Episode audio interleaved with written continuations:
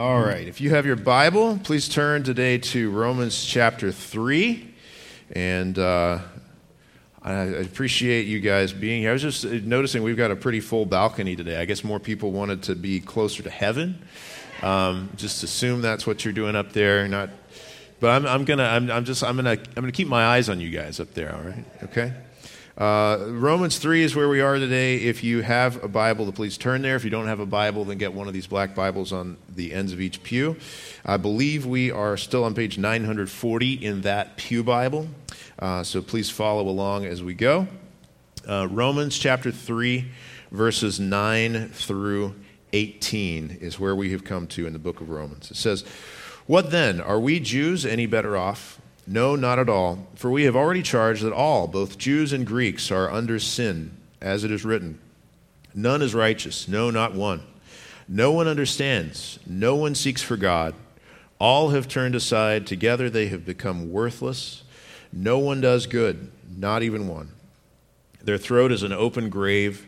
They use their tongues to deceive. The venom of asps is under their lips. Their mouth is full of curses and bitterness. Their feet are swift to shed blood. In their paths are ruin and misery. In the way of peace they have not known. There is no fear of God before their eyes. I mentioned uh, at the, the, very beginning of the service that today is Reformation Day. Uh, of course, more importantly, it is the Lord's Day. Uh, it is the first day of the week, the only New Testament holiday uh, when God has given us that Jesus rose from the dead, and He set this day apart as a day to commit to Him, to gather with His people as we're able to do that. But today is also October 31st. So, uh, 504 years ago today, on October 31st, 1517, uh, the, the 95 Theses were posted to the door of the church in Wittenberg, Germany, by a Roman Catholic monk named Martin Luther. Now, that is not the event that began the Protestant Reformation. It's just sort of the one that we use to mark the beginning of it.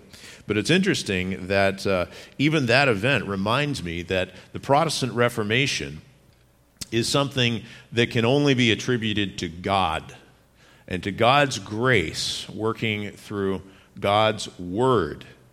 Uh, what really kicked off the Reformation was not a man or a teaching of man, it was the fact that the Bible began to spread. And as Bibles were being printed with these new things called printing presses, and more people were coming to understand the Word of God, the Word of God took hold of people's hearts. And people began to see that it was different from what was happening within the established church of the time. But as I said, even the fact that Martin Luther uh, contributed so much is, is, is a testament to the fact that this was a work of God alone. Because at the time that Martin Luther posted the 95 Theses to the church in Wittenberg, not only uh, was he still in very much in allegiance to the Pope, as he would later testify, and as you can even tell in those theses, he was a lost man. He, he did not even yet believe the gospel his, his testimony of conversion to Christ, of understanding the Christian, Christian gospel, uh, is that it happened a, a, year or two after this. Uh, and so this is something that, that could only have come about by a work of the Holy Spirit. Uh, by God's grace, even that lost man was beginning to see, as God had put him in a position of being a professor of Bible. he was beginning to see hey, there's some pretty serious differences between what the Bible teaches and what the Roman Catholic Church teaches. And so they began to get into this process of looking at the scriptures. But ultimately, as, as the Reformation took hold, what was really taking hold was the gospel. The gospel of Jesus Christ is what was taking hold. That gospel that we are saved by God's grace alone, through faith alone, in Christ alone. Uh, that gospel, by the way, you, you, your, your Catholic friends and, and, neighbors that we love and care about, they probably are not aware of this, but, uh, but the, the, uh, the Roman Catholic response to that spread of the gospel in the Protestant Reformation was what's called the Council of Trent. And the Council of Trent still has its official teachings, its canons that still stand in the Catholic Church that officially say that anyone who believes that gospel that I just described, being saved by God's grace alone, through faith alone in Christ alone, that teaching says that we are anathema for saying that, that we are guilty of damnable heresy for believing that gospel. That still stands today as the official teaching of the Catholic Church, even though it's not necessarily emphasized all that often. So I just have to say that, that I am grateful for the Protestant Reformation. We need to be absolutely clear about where we stand and the fact that there is a vast difference between what is taught by some who proclaim Christ and yet don't believe the gospel of Christ, including the Vatican. And there's a big difference between that and what is taught in the Bible. And so, what we are doing here together, the reason that we're here is because we stake our eternity on the fact that God's Word alone is our final authority, that we are saved by His grace alone, as the Bible says, by the work of Christ alone. And this happens as a gift of God given to us by faith alone. And it's all for the glory of God alone. That's why we're here. But as we come to this place in Romans, we're going to see a passage that reminds us of one of those alones very much. Those, those five things that I just told you Scripture alone, grace alone, faith alone, uh, Christ alone, and to the glory of God alone. We call those the five solas of the Reformation. This one would have to do with what we call sola gratia, or grace alone. The reason that we need God's grace alone to save us is because of what we see in this passage. That if there were anything besides God's grace to, to save us, let me put it this way if we were to trust in anything besides God's grace to save us, we'd be lost. If we had any feeling God's grace can take you this far, and then you get yourself just a little bit farther past the finish line, no, we'd be doomed we would be absolutely doomed because of what it just said here. What it just said that all under uh, all, both Jews and Greeks, are under sin. No one is righteous, not even one. This is what we call the doctrine of total depravity. Not meaning that man is absolutely as bad as he possibly could be, but that the sin nature that we were born with ever since Adam is something that permeates who we are and extends to every part of who we are, such that apart from the grace of God, we are hopeless. We are hopeless. This is the teaching, in fact, that has been all the way through the book of Romans so far, and what we've read, especially starting in verse 1, or excuse me, verse 18 of chapter 1 all the way up to this point, and is going to continue next week to verse 20, where Paul has been teaching the reason that we need the grace of God in Jesus Christ.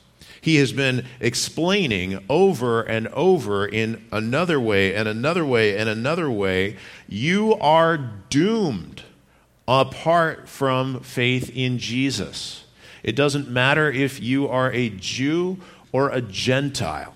It doesn't matter if you live in high society of Greece or if you live as a barbarian off on an island where nobody has ever made contact with you. All mankind are under sin. He showed that about the Gentiles at the end of chapter 1. He has been showing that about the Jewish people from the beginning of chapter 2 all the way to where we are right now. He says it doesn't matter what kind of family you were born into, what kind of background, whether you are consider yourself to be a child of Abraham by birth or anything else, whether you were born in the church, whether you were born to a hippie pagan family or anything in between. You guys love it when I use the word hippie. There's always giggles when I say that. Guys, it doesn't matter. Everybody is a sinner who must be saved by grace. We must be saved by grace alone. Eh, let's, let's look here and let's see what it says. Romans 3, verse 9. It says, What then? Are we Jews any better off? Now, the reason he's asking that is because he has just said something after he has spent all of chapter 2 explaining that no, the Jewish people are not better off eternally than the Gentiles just by, by being Jewish. He has said, but there are some advantages that they have. And the greatest advantage is that they were given the scriptures, they were entrusted with the oracles of God. And that is a massive advantage to be able to look and to see the Word of God that God can use to make someone wise unto salvation. But what he's saying here is that even that fact does not put anyone among the Jewish people automatically into the running for heaven any more than anyone else was. There is, there is a visible people of God but what he's saying here is that not at all, there is not any advantage whatsoever having to do with salvation by the fact of being born into this family or that family. There is nothing inherent in any human being that gives an advantage about being saved. He says, We have already charged that all, both Jews and Greeks, are under sin. Let's think about that. All, both Jews and Greeks, are under sin. What is he talking about? What does he mean by under sin? Well, he has set up for us here in the book of Romans, even in the first, uh, the first chapter, set up for us this idea that everybody in the world belongs to one of two realms. You are either under sin or you are under grace. That word grace is going to start coming up more and more as the book of Romans comes along. The way that it's put is in verses 17 and 18 of chapter 1 is this. He says, In it, in the gospel, the righteousness of God is revealed from faith to faith. It says that there are those who are in the realm of having received the righteousness of God as a gift by faith. But verse 18 of chapter 1 For the wrath of God is revealed from heaven against all ungodliness and unrighteousness of men. There's the other realm. You can either be in the realm of the righteousness of God by faith, or you can be in the realm of being under the wrath of God for sin. And what he says right here in chapter 2, excuse me, chapter 3, verse 9, is that all, both Jews and Greeks, are under sin. What he's talking about there is the natural state of man. The way that we were born involves what is called original sin or total depravity. It means that human beings, ever since Adam and Eve sinned in the garden, have been born guilty of sin. Guilty of Adam's sin and with a sin nature as we're going to talk about in a minute, positively inclined to evil. Those are the words that are in our own statement of faith here at this church. We have the penalty of sin, we have the power of sin, we have the presence of sin. That's what we are born into. And this is talking about the guilt of sin and the power of sin. All are under sin. The Bible talks about us being slaves to sin by birth. Slaves to sin. Now, some people would look at that and say, No, I'm not a slave to sin. A few people might say, Yeah, I, am addicted to fill in the blank. And they would say, I, I, feel like I'm a slave to it. I just can't get away from it. Well, some people think that. Most people, I don't think, would consider themselves to be slaves to anything. And in fact, here, here's what was the complaint that was raised to Jesus after he said that famous line You will know the truth, and the truth will set you free. He said that that would happen if you abide in my word. But you know what? He got a complaint after that. People quote that as something that is really inspirational, but when Jesus said it, he was saying it to a, an audience of Jewish people who considered themselves already righteous before God. And here's, here was their response they said, We are Abraham's offspring, and we have never been enslaved to anyone. How is it that you say you will become free? Well, Jesus answered them, Truly, truly, I say to you, everyone who commits sin is a slave to sin. The slave does not remain in the house forever, the son remains forever. So if the son sets you free, you will be free indeed. Here, here's what Jesus taught He said, You were born into slavery. You might have felt like you were free. You might have been born into a well to do family. You, you might have been spoiled as a child. You might have been uh, allowed to run around and to do whatever you want to. You, you might have all the advantages in the world. You might be the boss at your job and you don't have to answer to anybody. You might be in charge in every realm of your life. You might even think to yourself, I am a pretty good person. I think I'm handling this well. But what Jesus says is if you have not been set free by the Son of God, Jesus, then you are enslaved. You're enslaved to sin. You're enslaved to the stuff that you want to do, the stuff that you think makes you free because you can do it and there don't seem to be any consequences. This is the way that the world defines freedom. When the world talks about freedom and liberty, they're talking about license. They're talking about, well, I can carry out the desires of my flesh without consequence. That is freedom. That's not freedom, that is slavery. That's slavery to sin.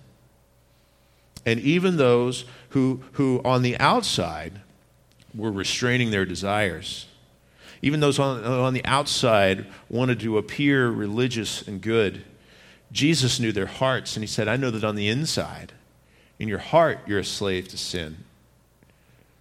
The Bible tells us here this applies to everybody. If you've not come to faith in Jesus today, you are today under sin, says the Bible.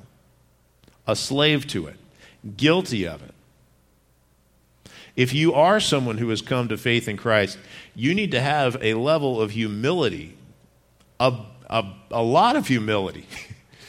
we need to be humble knowing that we're not saved because we were good. All of us were under sin. All of us were held captive by its power. We could not break those chains. We were under it.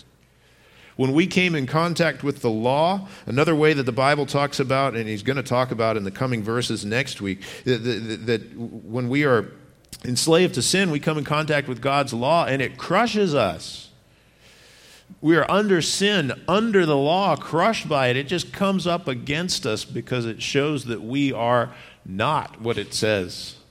We are sinners against God. And, guys, if, if you are apart from Christ, you need to be set free. And the only way you can be set free is by the Son, by, by Jesus, the Christ, who died for our sins and was raised on the third day in accordance with the Scriptures. I do want to clarify when we're talking about being enslaved to sin, when we're talking about, about sin in general and being under sin, as it says here, what is sin? Because sometimes this is misunderstood. Sometimes people will say, well, I think I'm a pretty good person. I, I don't think that I sin all the time. Here's what sin is the way it's defined in, in, the Baptist Catechism is that sin is any want of conformity unto or transgression of the law of God. Or want there means lack. Sin, sin is any lack of conformity to the law of God. That means when God tells you in the scriptures, even if you've never read that part, when God says what to do, when we don't conform to that, that is sin against God. Or any transgression of it, when, when God says what to do and we don't do it, that is sin against God. And you want to know, well, am I, am I guilty of sin? Well, here, here is the way that Jesus described sin, and I've told you this many times, and part of the reason I tell you this many times is because I want you to be able to repeat this to people that you are witnessing to who don't think that they need salvation because they think that they're good people. Jesus says, Here is the greatest commandment you shall love the Lord your God with all of your heart, and all of your soul, and all of your mind, and all of your strength. And the second commandment is like it you shall love your neighbor as yourself. He said that that is the summary of all the law and the prophets, of the whole law of God. Some would look at that and they would say, well, that's easy. All I have to do is feel love. Well, no, it's not easy. Because do you love the Lord your God with all your heart, all your soul, all your mind, all your strength, all the time? Even for us who know Christ, even for you who have been walking faithfully with Jesus for 80 years or however long it's been, we we, we come against that standard and it shows us, oh, I'm still a sinner. I'm still in need of the grace of Jesus. Now, again, you know, you're also a saint if you're in Christ. And love your neighbor as yourself. Some would say, well, of course I love my, I'm a really nice guy. I love my neighbor. I do nice things for my neighbors. Well, you know what people usually mean by that when they talk when you think about loving your neighbor, you think about somebody who is who's like just distant enough from you for it to be okay, right? It, it, you don't you don't think about the people that God might want you to love that you've never met before, that you might just come across like the Samaritan did on that road, on that roadside. And you don't think about the people who are really really close to you either, right? like the people that you were trapped in your house with for several weeks when we had lockdowns. Right? And you think to yourself, well, of course I love my neighbor as myself, but I just can't help myself from screaming at these people in my house. That's not my neighbor, though. My neighbor is the one who lives next door where we can put a fence up. Here's what I'm trying to get, get at, all right? We need Jesus. Any standard by which we try to prove that we are not under sin is going to fail. But, guys, for us who have been redeemed by Christ, we are no longer under its penalty. We are no longer slaves. We are no longer under its power. And as God works on us, He will work on the presence of sin in our life. That's called sanctification, as He conforms us to the image of Christ. And one day we're going to be in heaven. The presence of sin is going to be gone altogether. You won't even want to sin even when people stand up at your funeral and tell funny stories about sinning with you, you will not laugh at them from heaven. You will not want to do those things.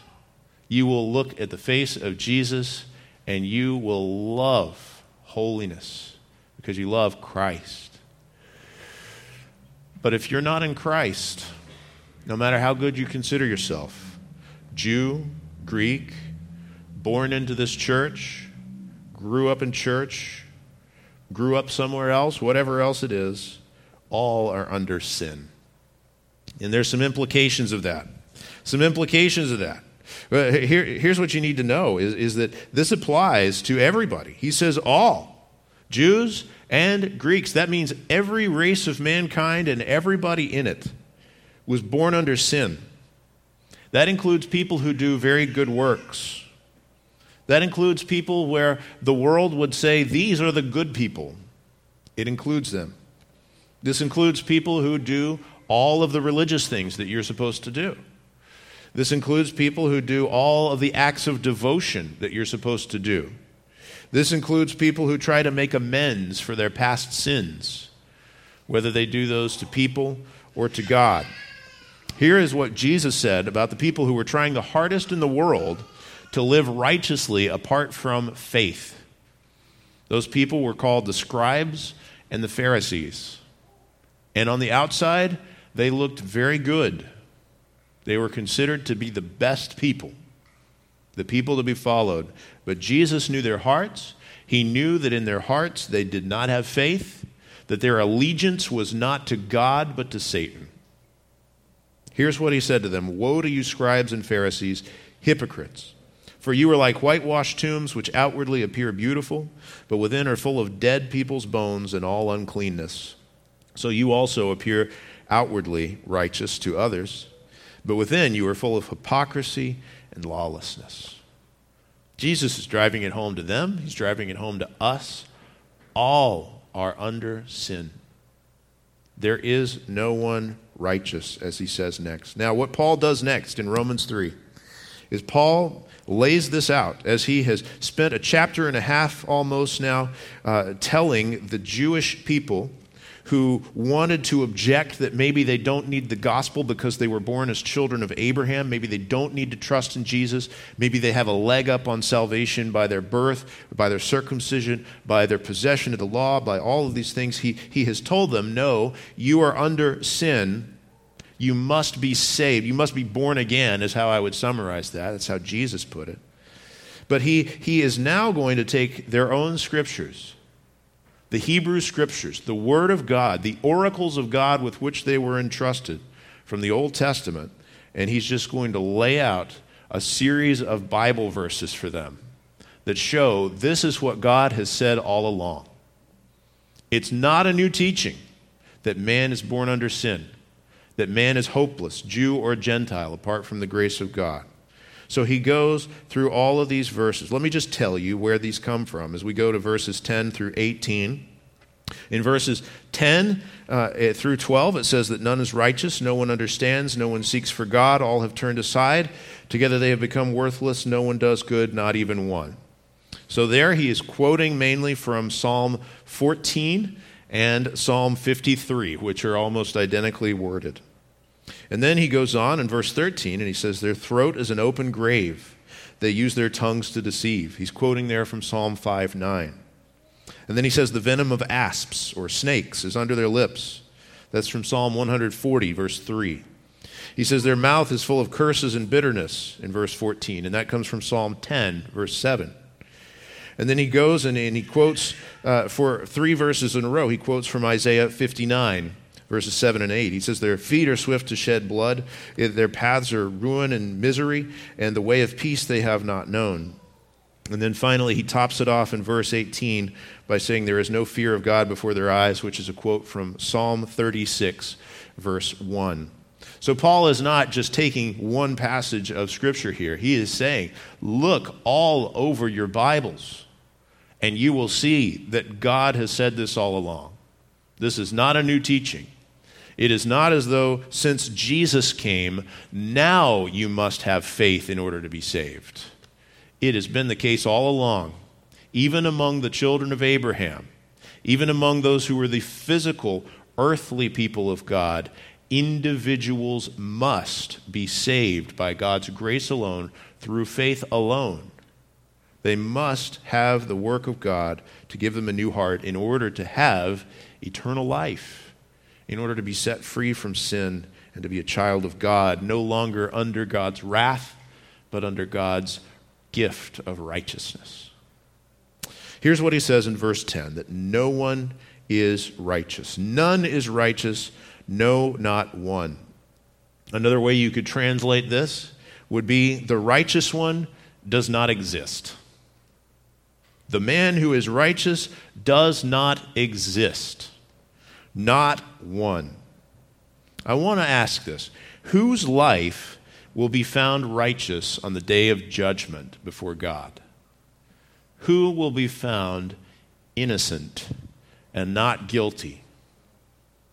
Well, the answer is no one except for Christ and those who have Christ's righteous life counted as ours by faith.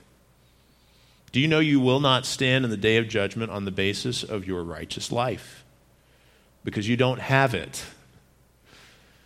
We are lawbreakers. There is not a righteous one.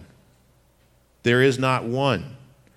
But when you trust in Jesus, what it says to us in 2 Corinthians 5:21 is that he made him to be sin who knew no sin. He took our sin so that in him we might become the righteousness of God in Christ.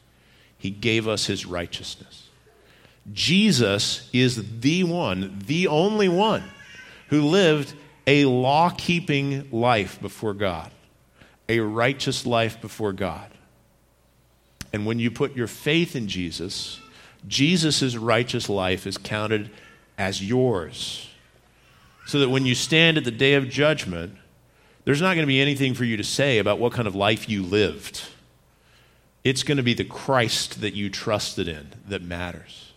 It's by Him alone that will be counted as righteous. But in we're talking about our own lives, human beings, it says here, the righteous one does not exist. No one is righteous, not one. Did you know that that counts Abraham? That counts Enoch, who didn't even die, who just walked with God, or Elijah, who did the same thing.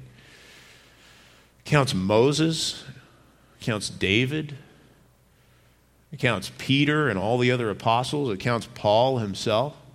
Well, you think about Paul, who God is using to write this. Seems like such a righteous guy, but do you understand what he came out of?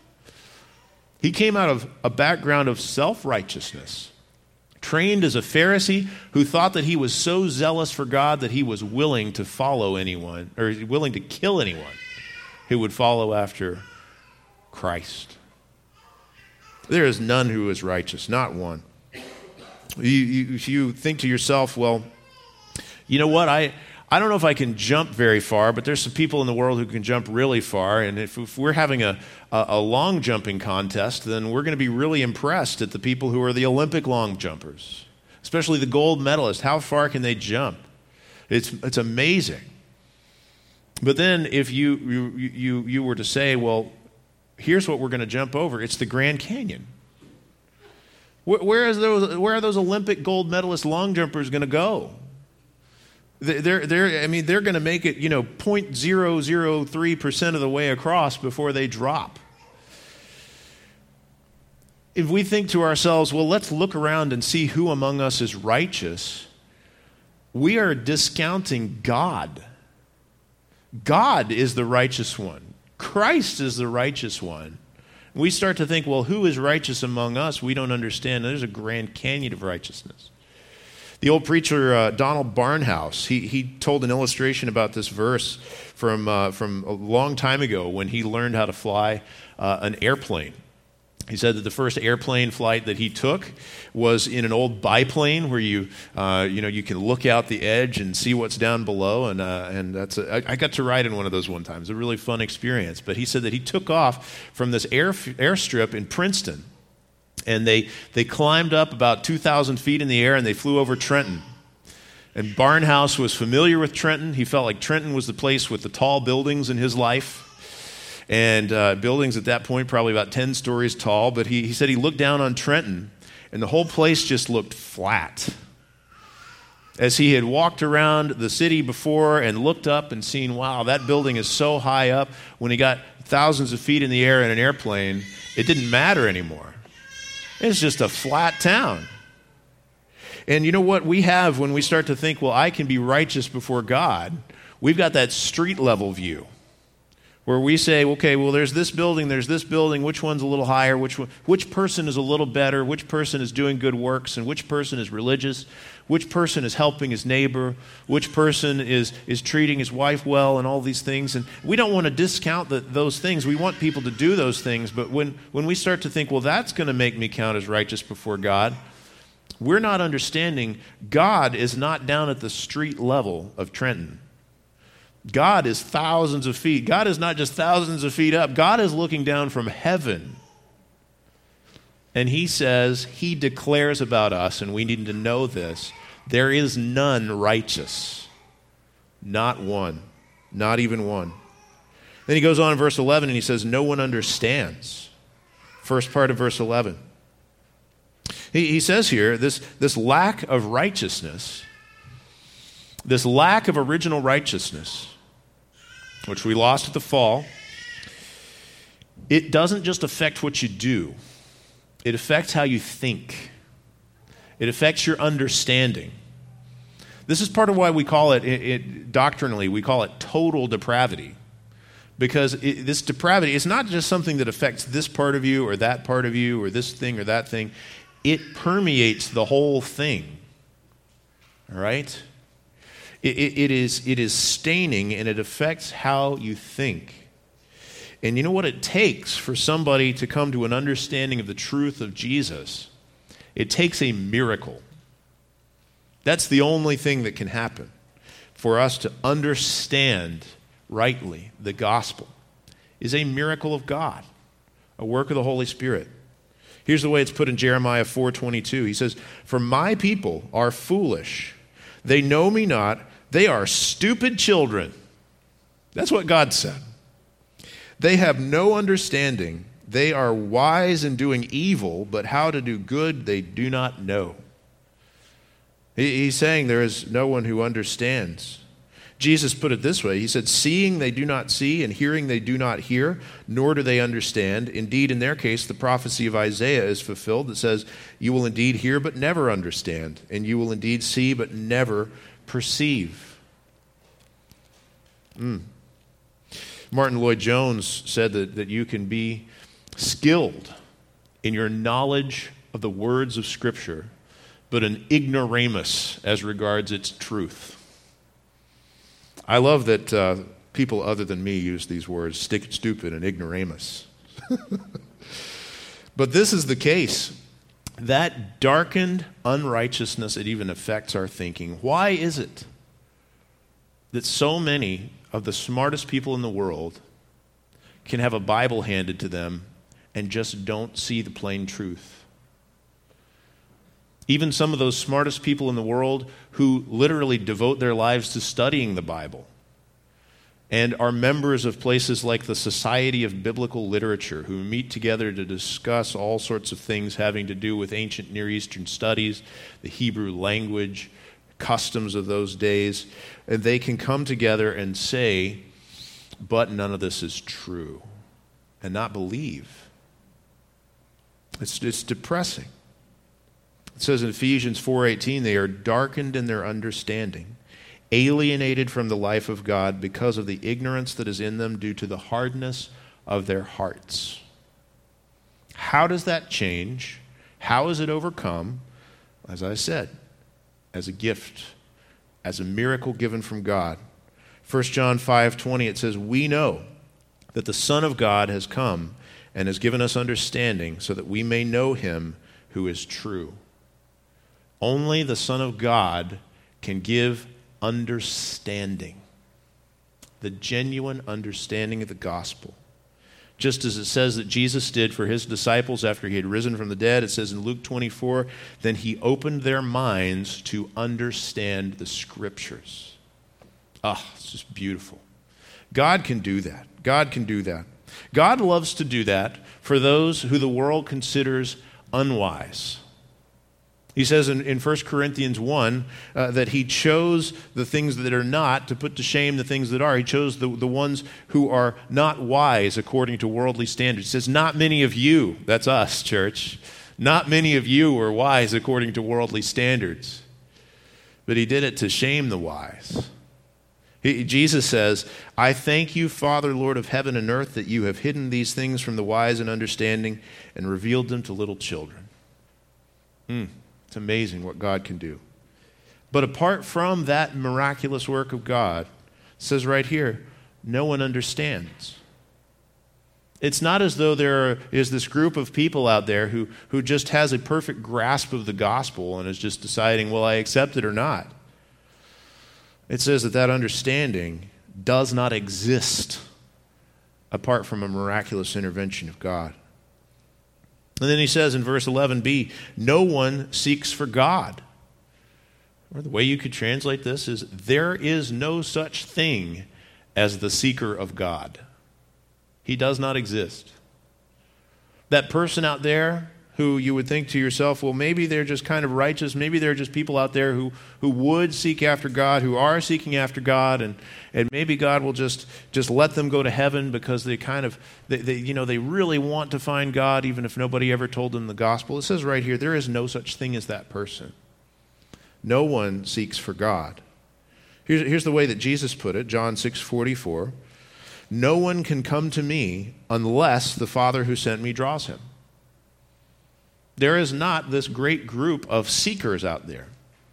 This was something several years ago. There was what was called the, the seeker sensitive movement within churches, which was it's still around in different forms. It had been around before that in different forms as well. But the idea was let's find the lost people in the community who are seeking God and let's orient our church toward them. The Bible here says there is no such thing. Now, there might be people that God is working on their hearts, that God is preparing them through their circumstances, that God is drawing to Himself like a fish being drawn in on the line. We need to be aware of that. We need to praise God when we see that. We need to share gos- the gospel with zeal when we see things going on that maybe God's drawing? Yeah, absolutely. But when we start to think to ourselves, well, there is this group of people, this group of seekers out there, God says, no, there's not. No one seeks for God. No one does. And no one can come to God unless the Father draws him. And if the Father does draw him, Jesus says, I will raise him up on the last day. It's no one seeking who will not come, and the only reason anybody seeks is because God has given them grace. If God hasn't given grace, it says in Romans 8 7, for the mind that is set on the flesh is hostile to God for it does not submit to God's law. Indeed, it cannot. There is no one who can come to God whose mind is set on the flesh. I, have said, I've said, I think once before, uh, I've, I've said this, I'm going to just say it again, all right? Uh, if you were thinking about the ways that people could come to Jesus um, as, as though you were going to get out of bed, all right? Or, or the, the call to come to Jesus as a call for somebody in bed to get up, right?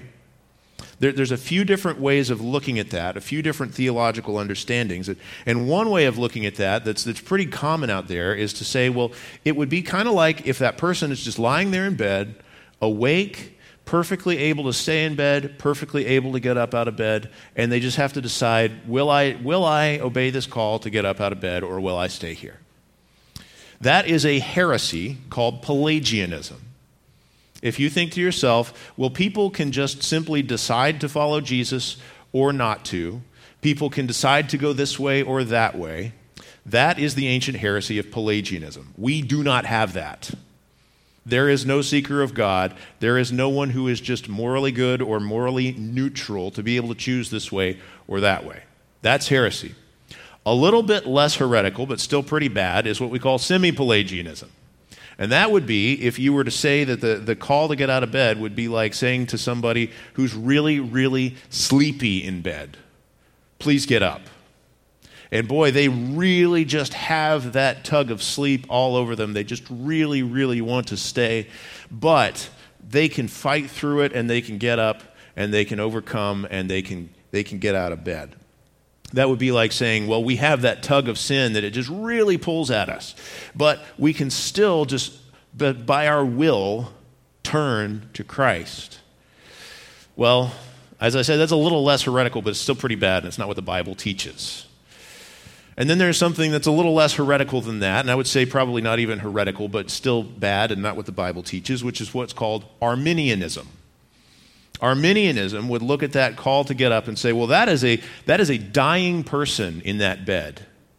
And they're not going to be able to get up unless we give them the medicine of the gospel. And, and if we give them the medicine of the gospel, then they'll be able to take that medicine and get well and get up. But that's not what it says here. That's not what it says here. That's not the way that this is described. It says, it says, it doesn't say that if God gives someone the medicine, that they might choose him or might not, and he might raise them up on the last day and he might not. That's John 6 44 says, No, I will raise him up on the last day. So the problem with that is, is saying, well, if you give somebody the gospel and they, they were dead in their sins, you know, they were going to die, they were sickly unto death, but you give them the cure and they can decide whether to take it or not. That's just not the way the Bible describes it. If we were left to decide whether to take the cure to our deadly sickness of sin or not, you know what it says? No one seeks God. Nobody would take it. If you were left up to your free will, you would die in your sins and suffer eternally under the penalty of God's wrath in hell. That's where our free will would take us. That's what this is teaching right here. Our depravity is so total that if we were left up to our free will, we would all be doomed. It, it, would be like going to the animal shelter and opening the door for all the cats and saying, I will see which one chooses to come to my house. It's not going to happen. Actually, that's more likely to happen than a sinner choosing to come to God. It says here no one does good. No one understands. No one seeks for God. No one is righteous. It takes a miracle. Here is, here's the truth of the Bible. Here's what the Bible says about it. If the call to come to Jesus were a call to get out of bed, we prayed from this earlier. Ephesians 2 1, you were dead you were dead in the trespasses and sins in which you once walked. Sometimes that's called Reformed theology, sometimes it's called Calvinism. I just call it the Bible. This is what the Bible teaches. You weren't lying in bed, awake, thinking, Will I get up or not? You weren't lying in bed groggy, having to fight the urge to get up and come to Jesus. You weren't even lying in bed dying and given the cure and having to decide, will I take this or will I not? You were dead. It says you were dead. You don't get up if you're dead unless Jesus calls to the dead man in the grave and says, Lazarus, arise, and makes it happen. If you have come to faith in Jesus, you're not exempt from this passage, but God has done a miracle upon you who were not righteous, did not understand, would not seek God. He has done the miracle, as he put it in Matthew 11, of revealing these things to the little children of, of being the Son who chooses to reveal the Father to us, of, of the Father choosing to draw us so that He will raise us up on the last day. We were totally depraved. You see, you see why we can only be saved by grace? If it were anything other than the full 100% grace of God, if coming to Jesus had to do anything with the kind of person that we were, including is he the kind of person who would believe? If it had anything at all to do with that, then we would have a ground of boasting in ourselves. But as it is, there is no possibility of boasting. This is a work of God alone, done on dead men who would not, under any circumstances, choose God.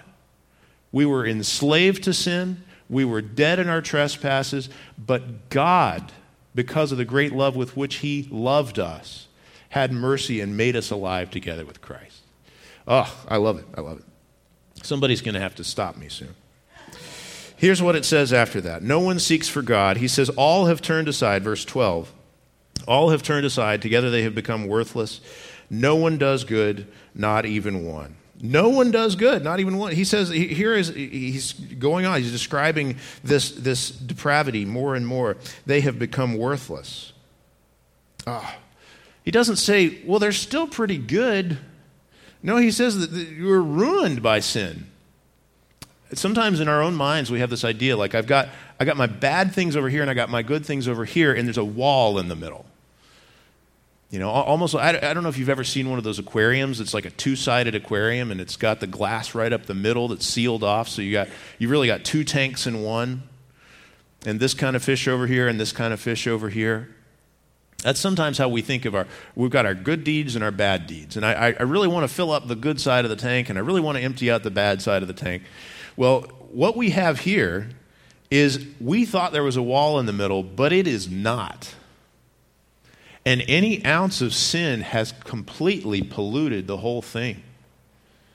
You put a drop of poison on one side of that aquarium, it's not going to stay over there. You'll have to have a good side still. It's going to kill the whole thing. And that's what it says about sinful man from birth. Our nature from birth is that together they have become worthless. No one does good, not even one. Jesus said, No one is good except God alone. Isaiah says, We have all become like one who is unclean, and our righteous deeds are like a polluted garment. Stained by sin, even our good things are stained.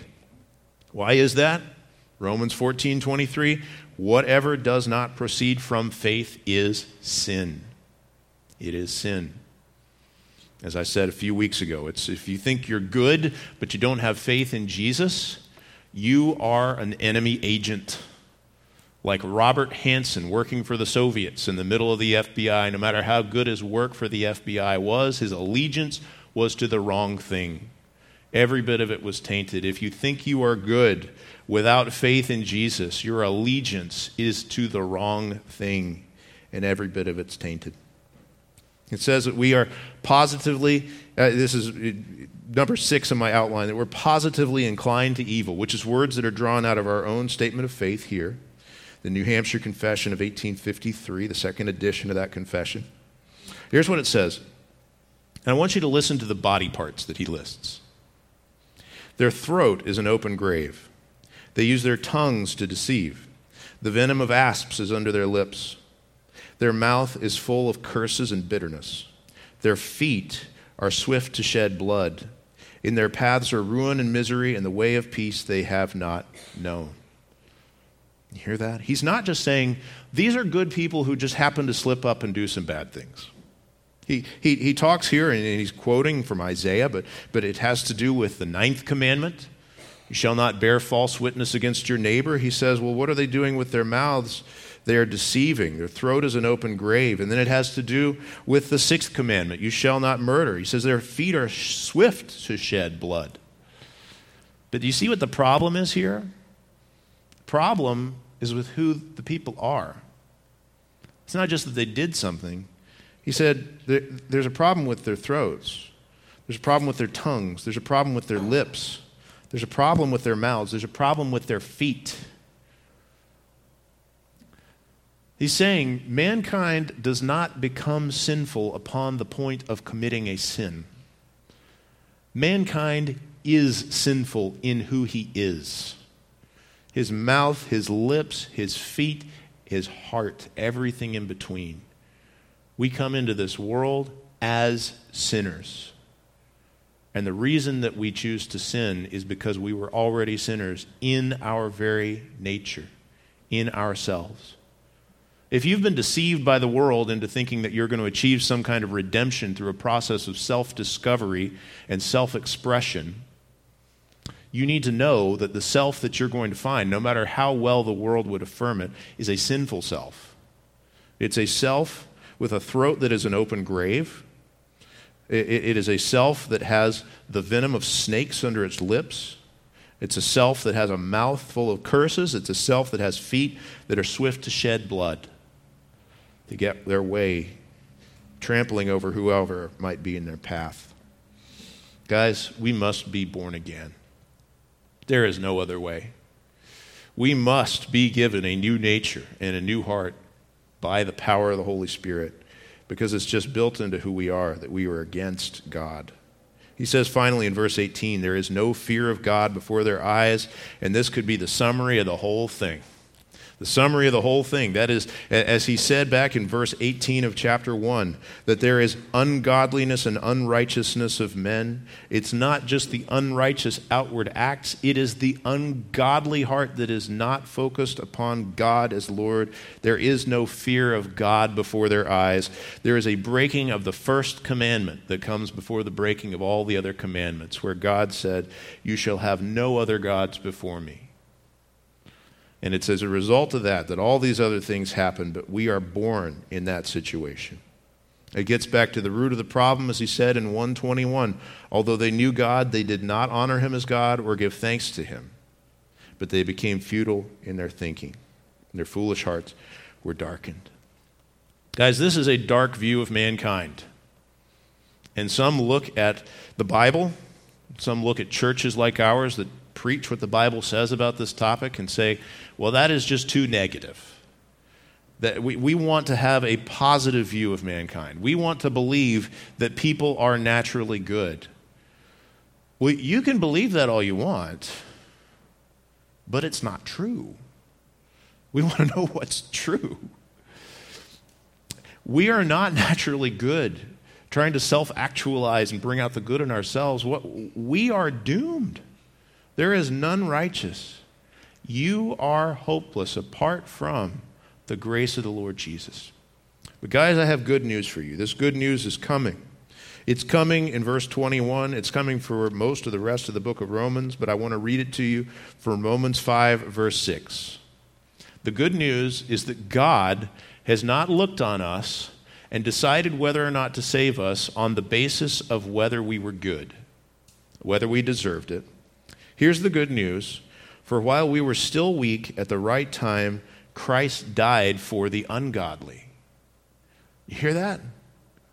He died for the ungodly. You need to know that you are ungodly in order to embrace Jesus' death for you so that you can be saved. At the right time, Christ died for the ungodly.